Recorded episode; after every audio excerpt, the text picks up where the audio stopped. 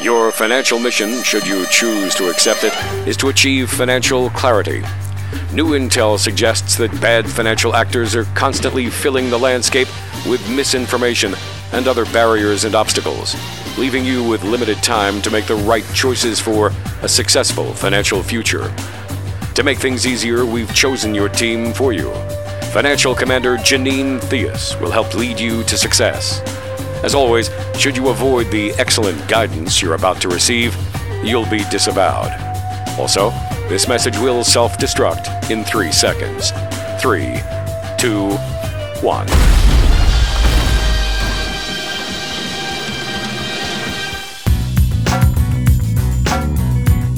Welcome to another edition of Your Financial Mission. I'm Walter Storholt alongside Janine Theus, the CEO and founder of Theus Wealth Advisors. We call her your financial commander here on Your Financial Mission, and uh, you can find her online at any time, theuswealthadvisors.com. So, our topic of conversation on the podcast today is a good one, a helpful one.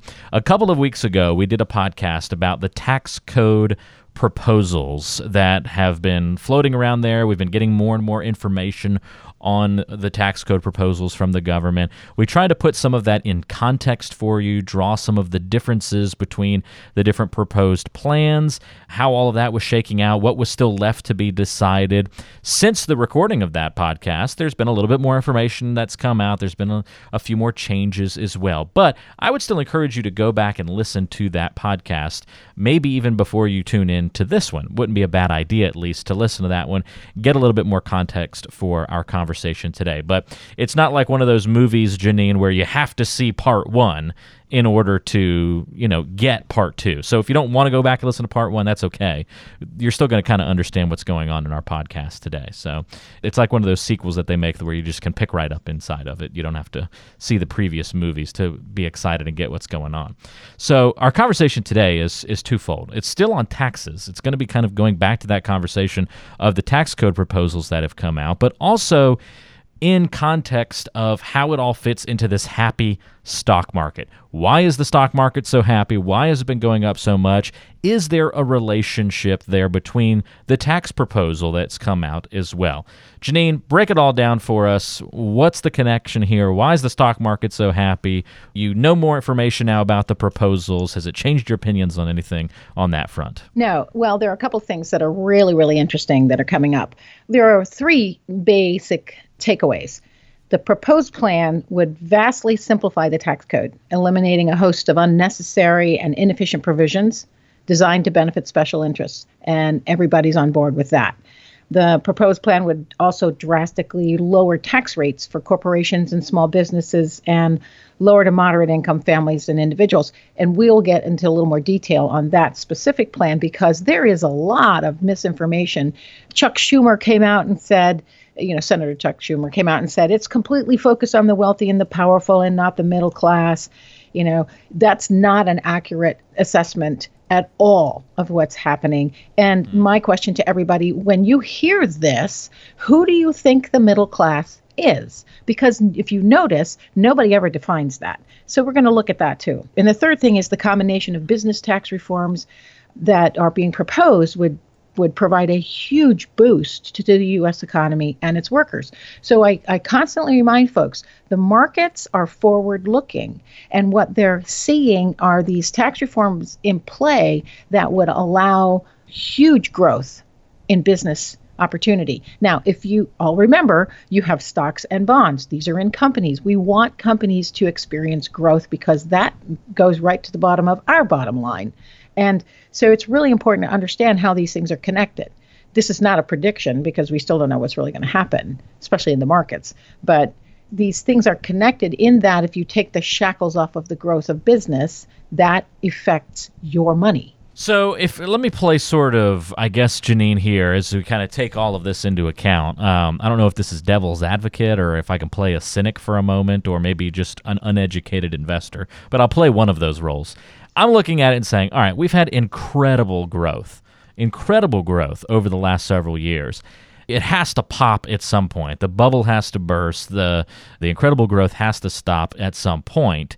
And even if the tax code proposals are beneficial to business, at some point I'm really nervous because I, I, just feel like there's no more room for growth. I feel like there's we've already hit that ceiling. How can we continue to keep going up? I'm getting really nervous and, and kind of shaking in my boots over here, thinking I, I just don't see a whole lot more room for growth, and therefore I don't know if I want to be in the market. I realize I'm breaking all sorts of rules here, like market timing, and just the, maybe my cynicism is bad. What what do you say to the person that has that kind of opinion? Well, a lot of people feel a little bit like that because when you go onto sites like Market Watch, there are three or four different articles that say exactly that. Oh, the market's going to burst. So here are the three stocks that are going to cause the market to do this, that, or the other thing. We don't have a situation as we did leading up to 2008 or even 2001 and 2. You know, the market's been on a stranglehold, even though it has gone up because you've got an increase in technologies and, and there's money in the market you know, we've kind of had a stranglehold hold in terms of where the growth happens and what monies can come back into the country and the, the ability to grow and create more jobs. Once you take these shackles off and allow businesses to reinvest in the business, create job growth, it's counterintuitive that if you lower taxes, this will all happen. But we've seen it happen historically several times, and it does have an effect on what the market is. Now, we know the market's not linear, but this year it has looked incredibly linear. Mm. I think we're at 57 different new highs. So, yeah, we might have a pullback in the market as things shift around. But generally speaking, if there is gross domestic product, uh, GDP growth, you're going to see a growth in the market. Those two are connected. And we haven't had any GDP growth for the last eight years to really speak of.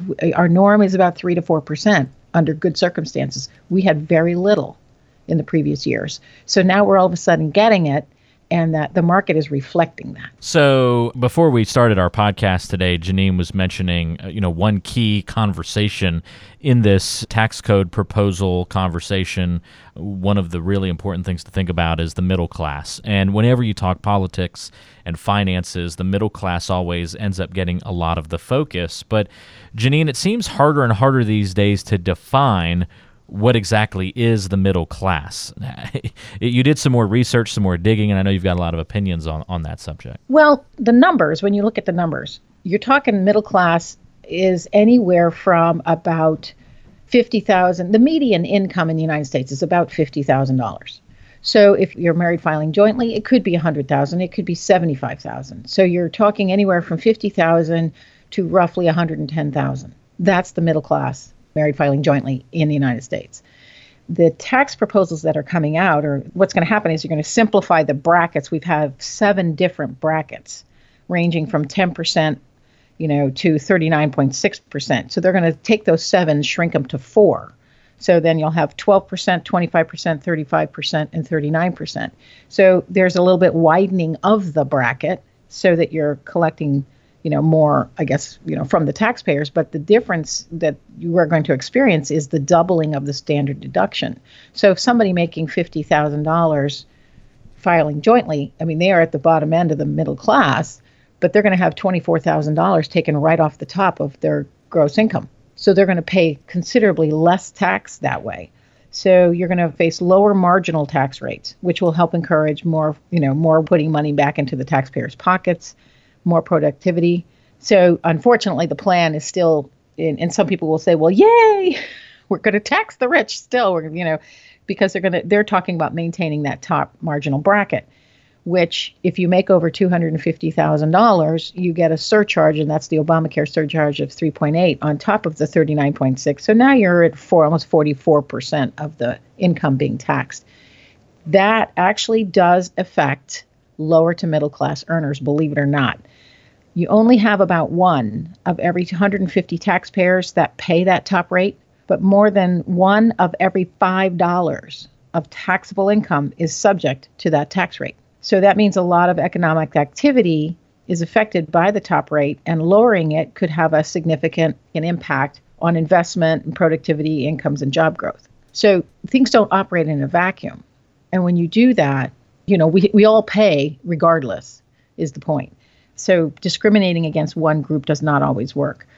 But more people from the under $100,000 amount are going to see a significant benefit by this tax. Do you, not to get into a conversation of what's fair and not fair, but maybe accuracy, maybe we can frame it in that perspective. Do you think that, you know, what you would consider the middle class is accurately reflected by the, the brackets and, and the different dollar amounts that they hit? Yeah, the, the way they're changing it, um, especially with the doubling of the standard deduction, folks that do make under $100,000 are going to see a significant drop in taxes those that make over $250,000 are not going to see as as big a bracket. And it's really going to be the more those that are way over 250, but those under 200,000, I believe is what they're saying.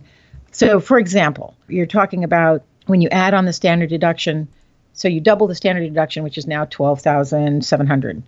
That means that the first 57,000 of an individual's earnings are taxed at no more than 12%. So married couples that previously faced marginal rates of 10 up to the first 19,000 of income or you know 15% up to 76 would now only face a 12% rate up to the first 90,000. So that's going to be a big deal for a lot of the country. In our area here, Maryland, you know, the DC area, New York, from New York to DC, I mean, the whole East Coast, we're kind of living in a different world in terms of median salary versus the whole rest of the country until you get to the left coast. mm-hmm. But for folks on that make combine under $100,000, the tax cut's going to be pretty significant. And so that deduction's going to work plus the changing of the brackets It's going to be pretty significant for a lot of people. On the upper end, the new 35% bracket kicks in much sooner than it did before.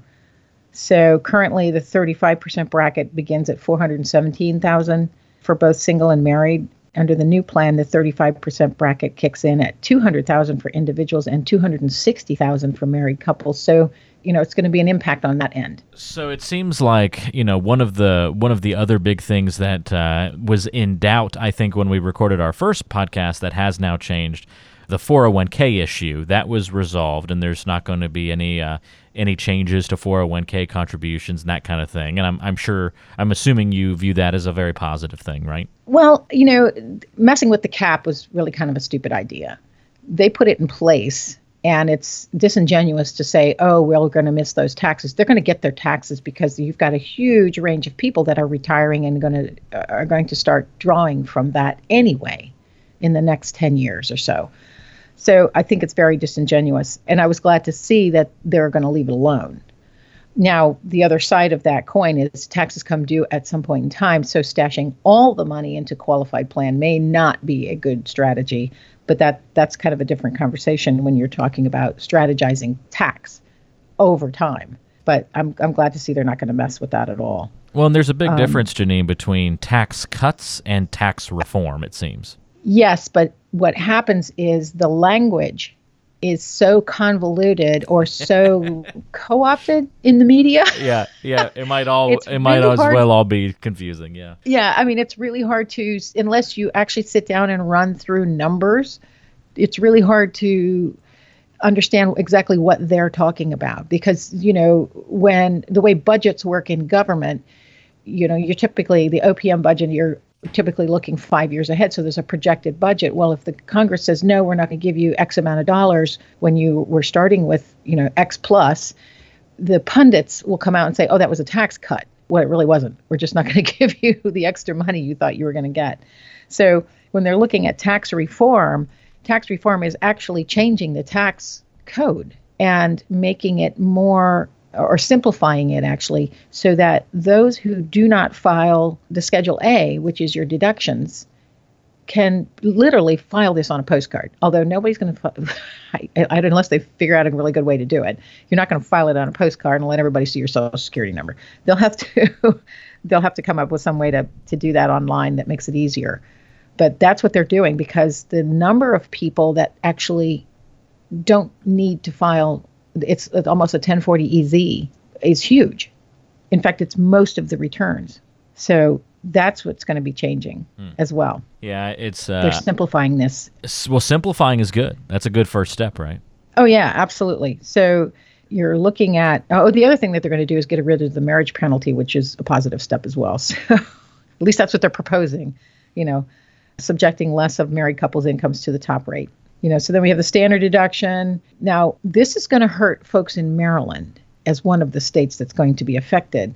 It's the elimination of the state and local tax deductions against federal income tax. So that's going to hurt those in high tax states. Maryland's not nearly as bad as New York and California. They're going to get harder, hit hardest with that if they do this. So it's um, so what what happens here is by allowing those who itemize their taxes to deduct like even property taxes as well as income tax or sales tax they pay to state and local governments. These deductions shift the burden of high tax states onto low tax states.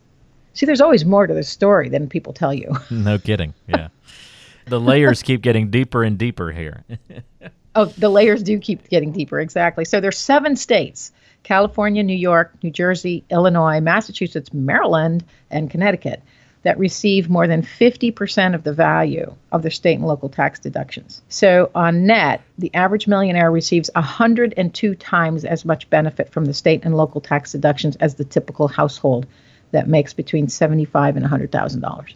So, eliminating the sales and income tax deductions would benefit would be a huge benefit to at least 85% of Americans. So, it's really interesting. I didn't even know because I hadn't really delved into it before that that was the fallout of doing that type of state and income tax deduction. So obviously so, the de- the details matter here. That's the that's the yeah. the bottom line. I've seen it kind of bracketed. I mean, sure, you've seen some headlines that say this is a an incredible detriment to the middle class and you know this is only a tax cut for the rich and then you've seen others who have said this is the greatest thing that'll ever happen to the middle class in existence. Obviously, you're going to have you're going to have your extremes, but there was one synopsis that I saw that said, you know, in terms of the framework of all of this, okay, large corporate tax cuts are going to be, you know, beneficial to the top earners out there.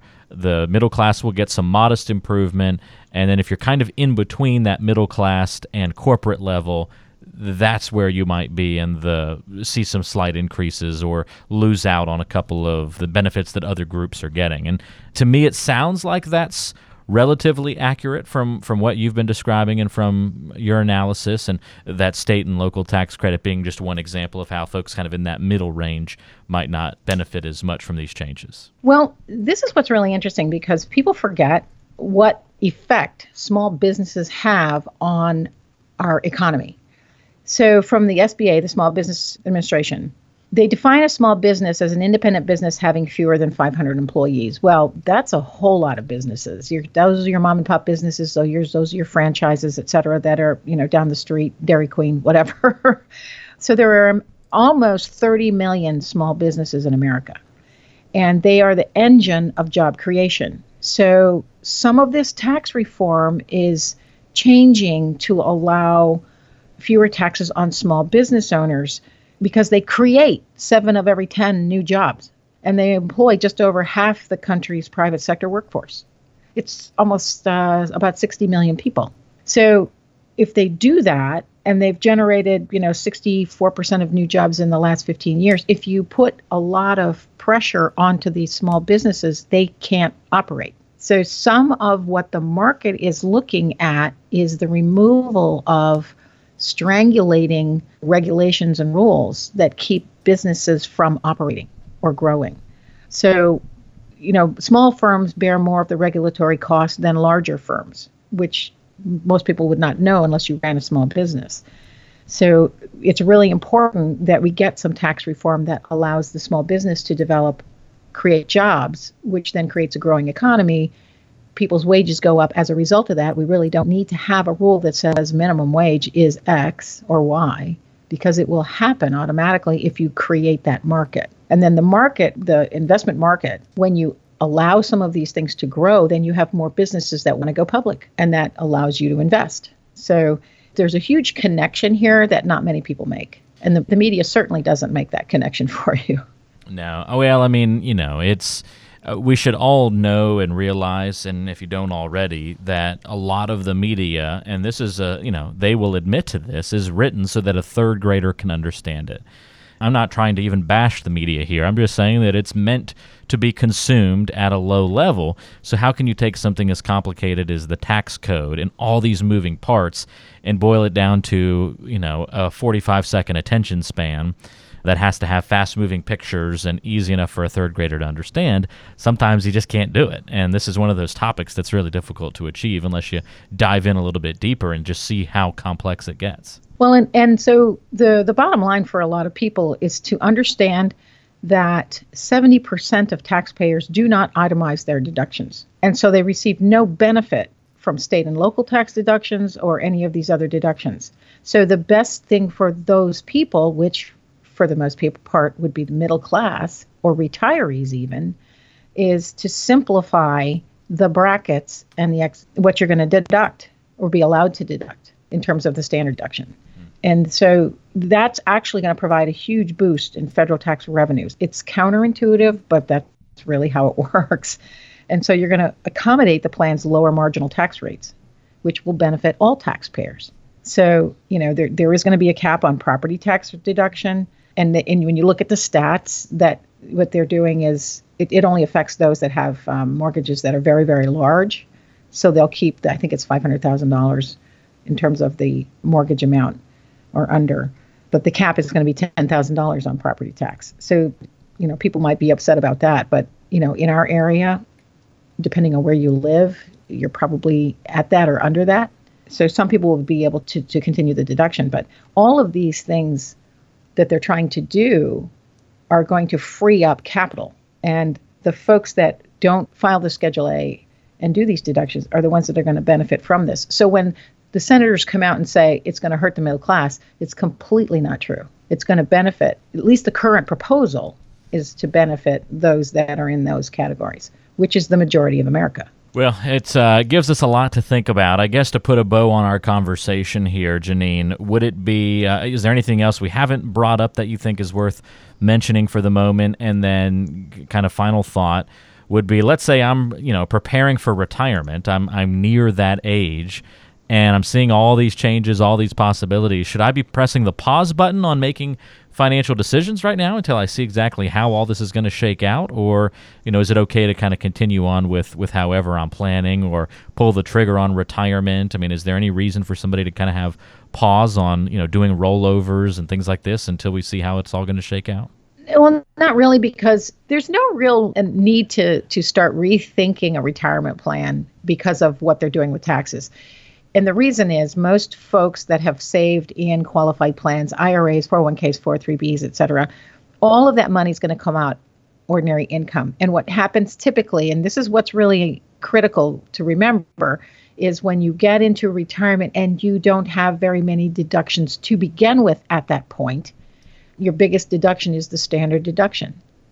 And so, what they're suggesting here is that those that are getting into retirement, which may be stepping back from a very large salary, are going to be affected positively by this change because you're not going to have the deductions anyway. A lot of people have paid off their homes. The kids are not there. They don't have these other deductions. So they're going to have ordinary income coming out of qualified monies and it's going to fall into the bracket depending you know stack on top of social security et cetera but it's going to fall into that bracket that's going to be at a lower level, lower percentage. And that part's critical. So in terms of do you need to, you know, convert, do Roth conversions? Maybe, maybe not. Depends on how far away you are from, you know, going into retirement. But I wouldn't change anything in terms of strategy for investments or for retirement at this point because one, we have no real effect on what they're doing. So once they figure out what the tax reform is going to be, then we can respond accordingly. But it looks as though the folks that are going to be in between 75 to 140 150,000 dollars of income are going to be okay the way the proposal is is shaping up. Well, things can still change. Again, we're recording this in uh, early November, so if you're listening to this in January or February, and you know who knows what the situation may be then, just please keep that in mind. But yeah, this is as of early November. yeah, exactly. We feel like we've got a decent grasp on things, but that can always change. Um, and, and we will be keeping an eye out to see what happens. Janine, this has been sort of part two of our conversation on the tax proposals, a little bit mixed in there with how that kind of impacts the stock market as well. But I'm sure we're going to have a part three coming down the pike. Well, yeah, because when you start talking about what the tax effects are to businesses, how does that translate to portfolio? it doesn't change your portfolio construction at all. It's just it can affect where businesses find their best opportunities. Mm. And so then that uh, may or may not affect basically what the market does. So obviously the market moves on news and right now the news is kind of up and down, but the, they're liking what they're seeing in terms of all the rules and regulations that have been rescinded that allow growth in business. And if the money that is outside the country comes back in and is repatriated, we're going to see an explosion in job growth. So that's going to be pretty interesting. In the midst a lot of the bad news, maybe there is some some good news to look forward to there for sure, and uh, at least something exactly. to keep your eye on. Uh, that a lot will be changing and shifting and moving around, and we'll keep you up to date on it. As we like to say here on your financial mission, we give you the straight skinny, and so there you have it. Some of the straight skinny on the tax proposals and the stock market, kind of where we stand here in you know early to mid November right now, and uh, we'll see how things shift and uh, you know shape as we head toward the holidays, Janine. But thanks as always for the guidance. We appreciate it. Thank you. That's Janine Theus, your CEO and founder of Theus Wealth Advisors and your financial commander here on your financial mission. If you want to have a conversation about how your particular financial situation maybe fits into what's happening with the tax codes and the stock market and are you properly prepared for your financial future? Well it's easy to get in touch. You can go to theuswealthadvisors.com that's theuswealthadvisors.com come say hello to janine in the office there in columbia in howard county or give her a call 443 718 6311 you speak with gracie set up a time to have a conversation 443 718 6311 is the number to call.